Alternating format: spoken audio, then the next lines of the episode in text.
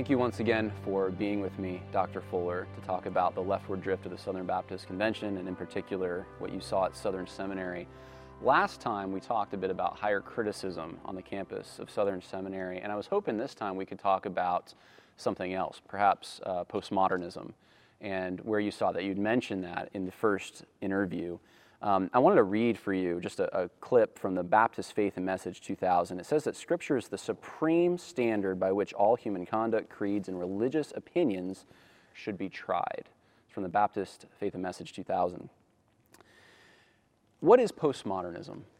Yeah, when you think of postmodernism, it's an extre- extreme skepticism and relativism that is very suspicious of absolute claims or universal claims concerning objective reality, concerning morality, concerning truth, concerning language, uh, social process, uh, progress, things like this. So it's an extreme skepticism in this way.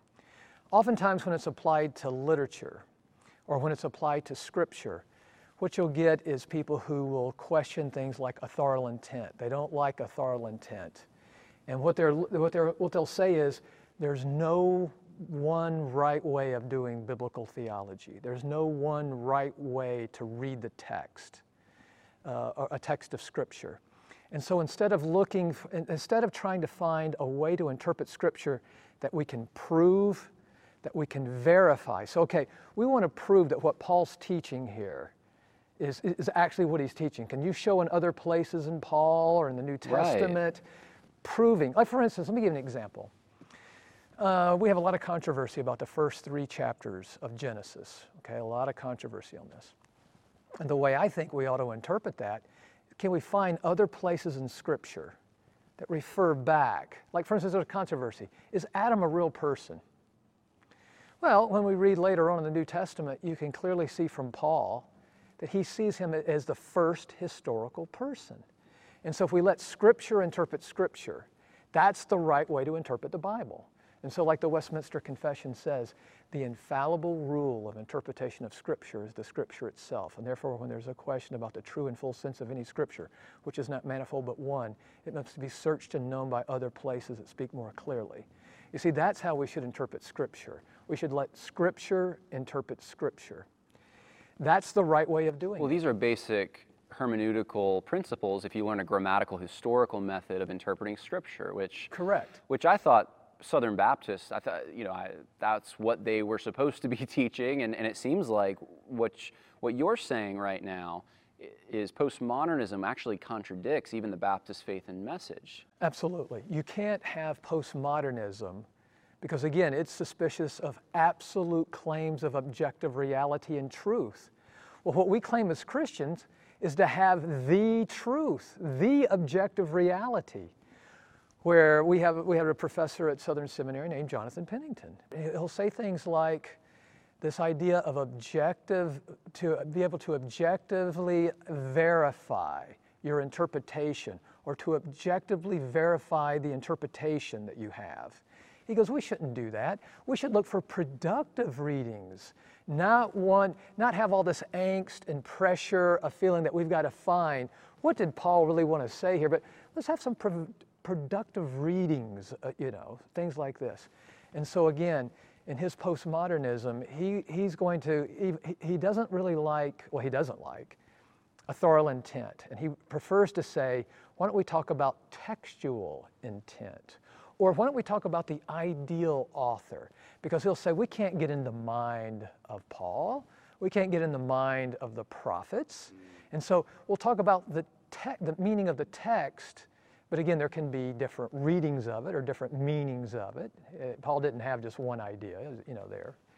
And, but this is very dangerous. This is very dangerous because we believe that the scriptures give us the mind of Christ gives us the mind of God and how we're to believe about Him and how we're to live our lives. And so we find the mind of God. We find the mind of Paul in the scriptures, you see, where he would say, no, no. He, again, he doesn't like this notion of authorial intent. Uh, he, again, and he, in interpretation, again, he wants to see the community ultimately decides the meaning of the text. where we would say, no, the meaning of the text is fixed, it's stable. Now, we might misread it and misinterpret it, but it has a fixed meaning, and that is what is true, whether we discover it or not. The meaning of the text is stable and it's object, objectively, we can verify it. That's what we believe. He doesn't believe that. So here's a quote from a book that's published out there uh, called Reading the Gospels Wisely from Jonathan Pennington. Page 230, he says that the church recognized the need for a ruled reading or regula fidei that guided the proper reading even of canonical texts. And this sounds to me, when I read a statement like that, more like Roman Catholic theology um, than a Southern Baptist understanding.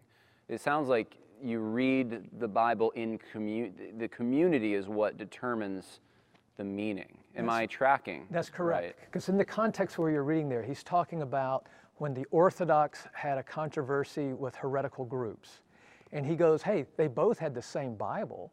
So the Bible couldn't determine between orthodoxy and heterodoxy in that situation there needed to be like some kind of confession, some kind of ruled reading that would determine the meaning of Scripture. What he's doing is he's, he's making confessions, he's making them constrain our reading of Scripture. And he's got it just the opposite. And the Baptist Faith and Message says the opposite. It says the opposite. That's why it's more, uh, like you say, Catholicism, because in Catholic theology, remember, it's tradition and of course the um, magisterium of the Pope, that's what determines the meaning. Of, that's the official interpretation of Scripture. It comes really through tradition and so forth. He's doing the same thing by making the community the final arbiter of what Scripture says. Well, he says this as well uh, in, in one of his papers, and it's in the context of human authority, creeds, confessions, versus biblical authority. So he's not talking about things fundamental to existence and natural revelation like the laws of logic. Um, he says, so we need to not live in the anxiety that fundamentalists have that the Bible is the only authority or only source of truth and understanding. Are you a fundamentalist, Dr. Fuller? Uh, according to that definition, I certainly am.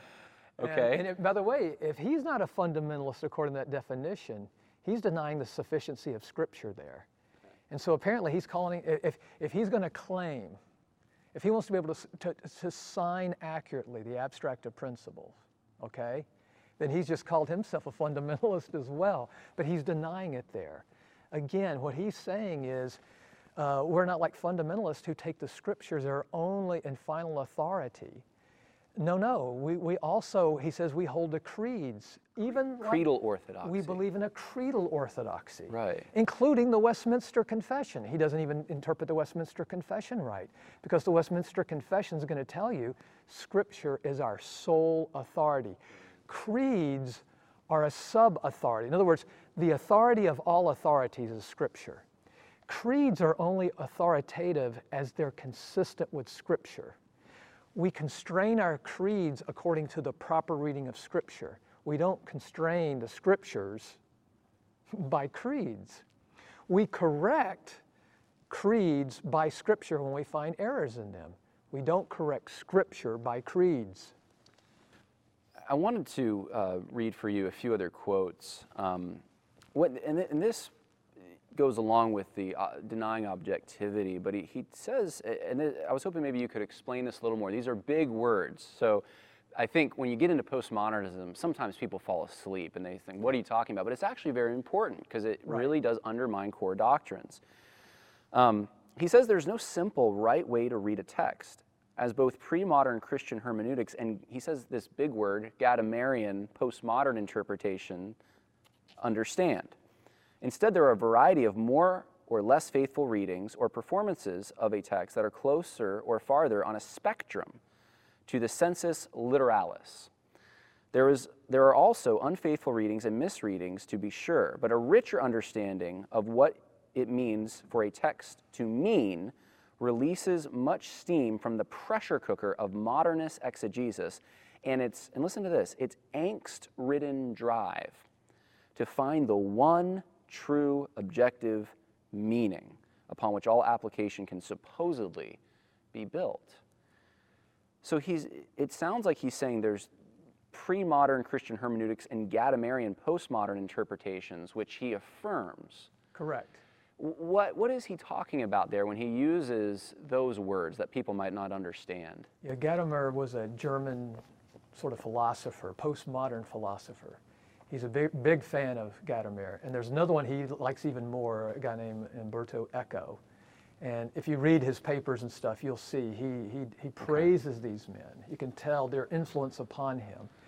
Gadamer is famous for his, uh, he, he's really a philosophical uh, hermeneutics guy, is what he is. He believes, he, he, he writes on the philosophy of hermeneutics or the philosophy of the science of interpretation. And one of his big uh, ideas was the reader brings all sorts of prejudices to a text. And so, he, he, he, so in other words, even a reader, when he comes, he has so many prejudices that this notion of getting this objective meaning out of a text is virtually impossible. So, is that the spectrum then? That's part of the spectrum. Okay. Yeah, that's part of the spectrum. And then at the end of that quote there, again, this, this uh, pressure cooker of finding the one true meaning. Well, most of what I taught at Southern Seminary was Greek, uh, Hebrew and Aramaic. I taught mostly languages. And the whole purpose of teaching the, the languages is so people can really look at what the Bible says in the originals to the best we can and, and to, to get the proper interpretation. What was Paul trying to tell us when he wrote this? Or even better, what was God telling us when he wrote the scripture? We're looking for the true meaning of the text. Now, now let me ask you this. You had a lot of students come through. I'm assuming yeah different probably cultures and ethnic backgrounds and maybe even genders and i mean i know your books have been used now at jewish uh, seminaries and so forth so right. when you're teaching that science really that of interpretation um, understanding the language itself are you able to teach people with different backgrounds and different experiences to arrive at an objective meaning? Absolutely. There are methods that you can use in interpretation. Uh, to me, the most important thing is to read Scripture and to look at how, how did the apostles interpret the Old Testament? Let's imitate their methodology. Okay. Sometimes they, they interpreted things on a theological level. In other words, they weren't just doing like a, like a verse and looking at the grammar of it but they were looking at the broader theology. And you think someone with a different experience than yours can arrive at absolutely the same conclusion using the same tools? Take, for instance, a man like Augustine. Okay, he was from northern Africa. Okay, so he wasn't affected by you know whiteness and these other postmodern ideas. Look at the way he understands Scripture. Then look at a guy like Calvin. Look at the way he understands Scripture. Then you look at some modern interpreters, they're very similar. Yeah. They come from different times, you know, different locations uh, on the map, but they their understanding of Scripture, their interpretation of Scripture, very similar. Because they're trying to arrive at the meaning that the author intended exactly. for the original audience. Exactly. They're looking for an originalist understanding of the passage. What did God intend for us to understand when He wrote the when God through Paul wrote Ephesians. Right. That's what we're trying to discover. Now, I may be going out on a limb here, but I would assume that folks like Jonathan Pennington would not be favorable to someone like me, for instance, using this approach to read his book or his writings. no, oh, if I no. just you no. know, did not read them objectively the way he intended, but read them the way I wanted to read them. Oh no, he wouldn't like. If you started misquoting him, I'm sure it would be very offensive. Right. You're, you don't understand. You're misquoting. So, so when anyone says that to you, you know, I mean, we talked in the last episode about Dr. Hernandez, and you, you know, you came with these objections and people, well, you don't understand Dr. Hernandez was the response you got. Oh, that's right. You, you could use this, I guess, as a response and say, well, I'm bringing my own meaning to the text. I have a lens, and I. So, but we, but none of us function that way. I guess is the point. That's, no, that's right. I mean, in, in true, in, in the true world, you can't live a postmodern life. Okay. You just can't. It's impossible. It is. I mean, when you're driving down the road, and you see this sign that says bridge out ahead. You're not going to interpret that postmodern, you know, you're not. you're, gonna- you better stop your car. Yeah. Or, rea- or objective reality is about to take place in your case. Now, let me tell you this I wasn't the only professor to speak out against the teachings of Jonathan Pennington. When we voted for him a few years ago for promotion, we had almost a 50 50 split in the full professors' meeting. And that was about 30 of us. And we're the oldest professors, you know, the most conservative professors on campus. And it was basically a 50 50 split about him. And so uh, many in the faculty were very concerned about him. Dr. Mohler even said after that vote, he goes, Well, I don't like his books. I don't like the books. And he's talking especially about his book, Reading the Gospels Wisely. And also, he just came out with a, a, a recent book on the Sermon on the Mount. You know, it's a curious thing that you, you say Dr. Mohler did not like his book Reading the Gospels Wisely. Well, if you go to um, the Gospel Coalition's website, which is a popular Christian uh, neo reformed blog, on February 18th, 2013, and it's still there, um, Dr. Pennington's book is prominently posted, uh, Reading the Gospels Wisely, a narrative and theological introduction, as one of Al Mohler's top 10 books that every preacher should read. And it was actually third on the list. Um, and the article's still there. So why would Al Mohler, who agrees with the Baptist faith and message, and apparently has spoken to you privately, he hasn't. No, no, that was spoken before oh. the full faculty. Well, it wasn't spoken publicly in, in the same way that this Gospel Coalition article That's is public. correct. That so no one outside that faculty That's meeting correct. knows. That's right. But in a private conversation, he has said he doesn't agree with this book, and he, he does hold to the Baptist faith and message. Why would he say this is one of the top 10 books every preacher should read and, and hire someone like a Jonathan Pennington? I cannot explain that. But let me say this this is, this is part of the problem. We have professors at Southern Seminary who teach sound doctrine. But unfortunately, what they'll do is that for prof- some of our professors who do not teach sound doctrine, like Jonathan Pennington, and that book, by the way, it's hard to read, you know, four or five pages without finding something problematic in, in, in that book. But what you'll see is, is a professor who writes, uh, again, who is sound in his teachings, like, a, for instance, Tom Schreiner. He wrote the blurb on the back and he says, Now, I don't agree with everything that Pennington says, but he says, But it's the best book on the Gospels. Well, I tell you what, students, they have a lot of respect for Tom Schreiner and they trust Tom Schreiner. And here's Tom Schreiner telling them, This is the finest book on the Gospels. And then when there's people out there who read some of uh, Tom's works, and he said, "Hey, it's the best book," they're going to get this and read it and think, "Hey, this is good stuff," and uh, it's very dangerous. Well, this is concerning. This is very concerning uh, for a number of reasons, not just the fact that postmodernism, which undermines the sufficiency of Scripture, is being taught, but that it sounds like there's contradictions going on behind closed doors at Southern Seminary, endorsements of books, uh, and then uh, that, that, that take this dangerous approach, and then reneging on the endorsements privately. I mean, I don't know what to make of that. It sounds like you don't quite know what to make of that either. Um, Yeah. I want to ask you, sort of in closing here, what what are some of the implications of this? Give me like a you know for a working class person who just reading their Bible, wanting to follow the Lord. They, they don't care about postmodernism, perhaps. That's just Right. heady stuff that intellectuals debate. Give me like a, an actual example of how this would undermine perhaps evangelism or, or uh, one of the things that Well, I tell you we what, do. it, it under, if you take postmodern theory and use that as your lens to read Scripture, you are going to completely misread Scripture. And Jonathan Pennington's a New Testament scholar, but what he does in one of his papers that he gave to the students on campus there is he, he, he said the notion, he, he's quoting this author named David Crump, and he's, he's, he's agreeing with Crump.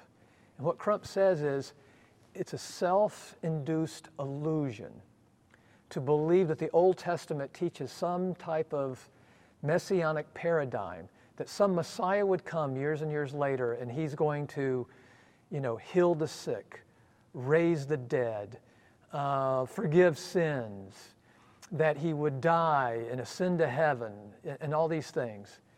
He goes, This is a self induced illusion.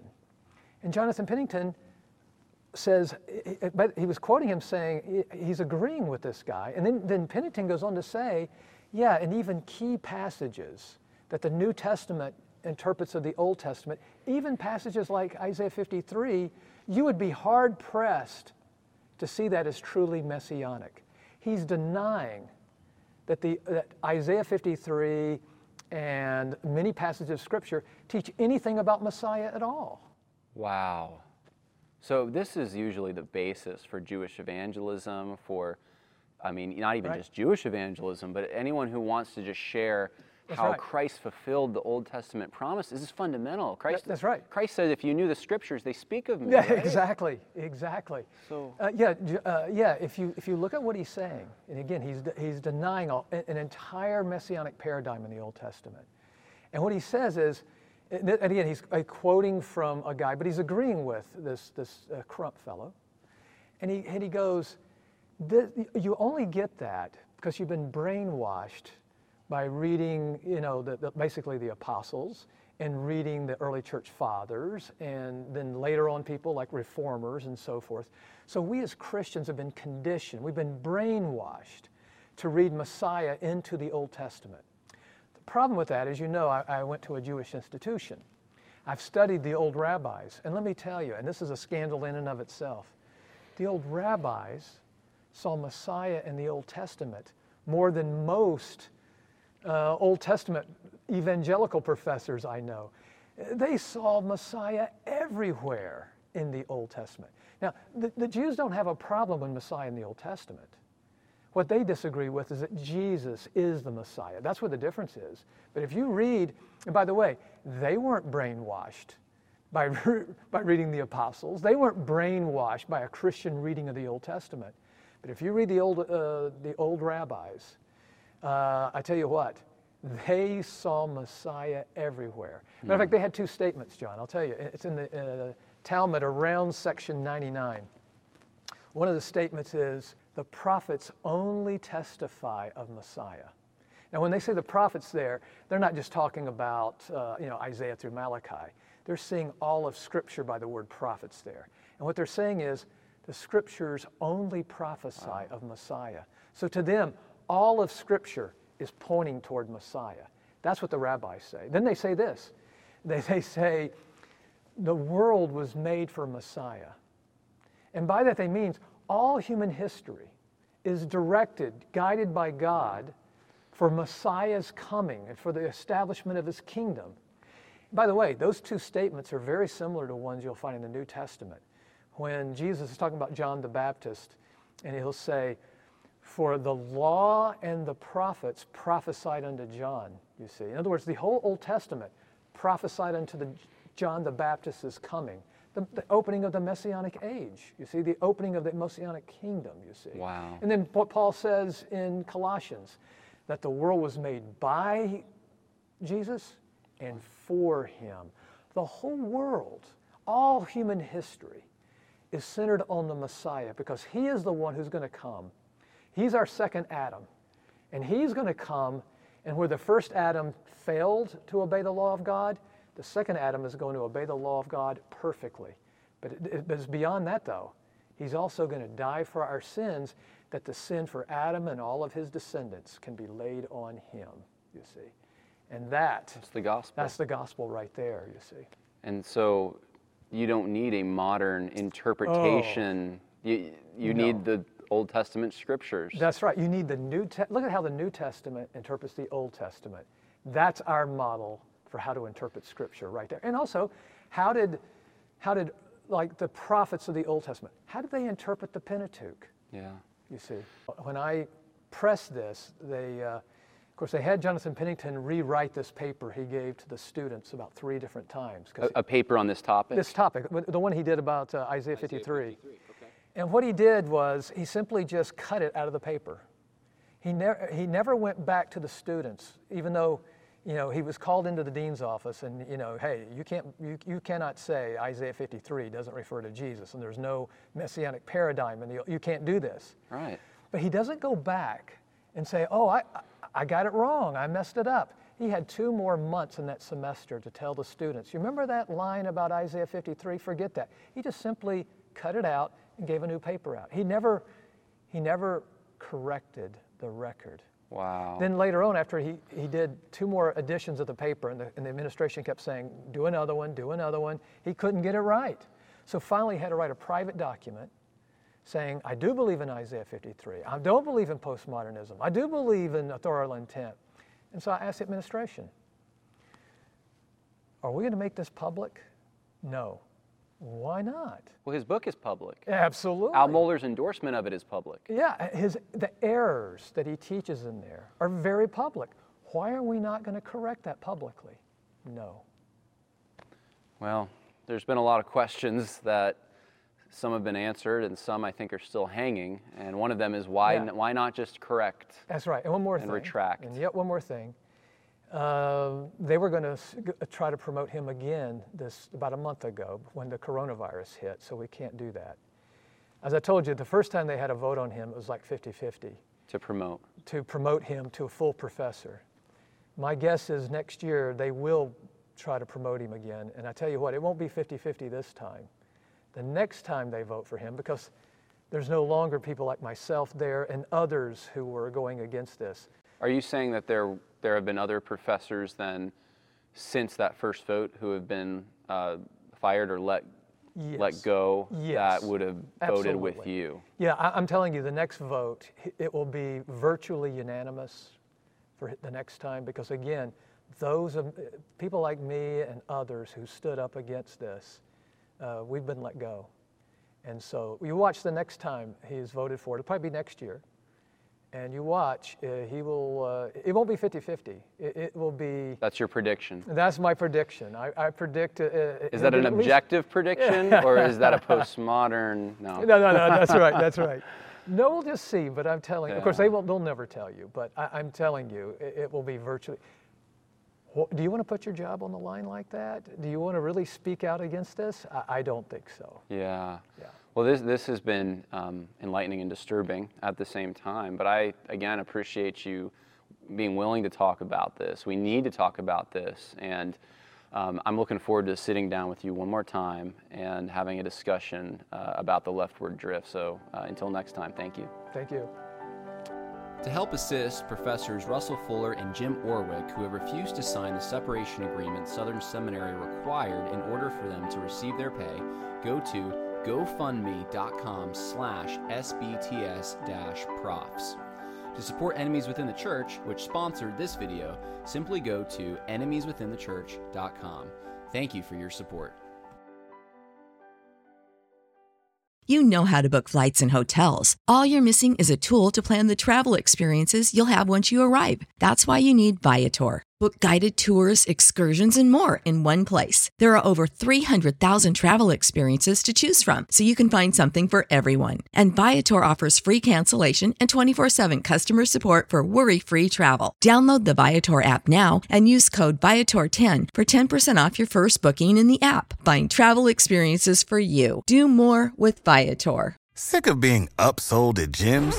My guy, you're currently a base member. For $90 more, I can upgrade you to our Shred membership. For $130 more, you'll be a Swole member. And for just $300 more, you'll reach Sweat Platinum. At Planet Fitness, you'll get energy without the upsell. Never pushy, always free fitness training and equipment for every workout. It's fitness that fits your budget. Join Planet Fitness for just $1 down and $10 a month. Cancel anytime. Deal ends Friday, May 10th. See Home Club for details.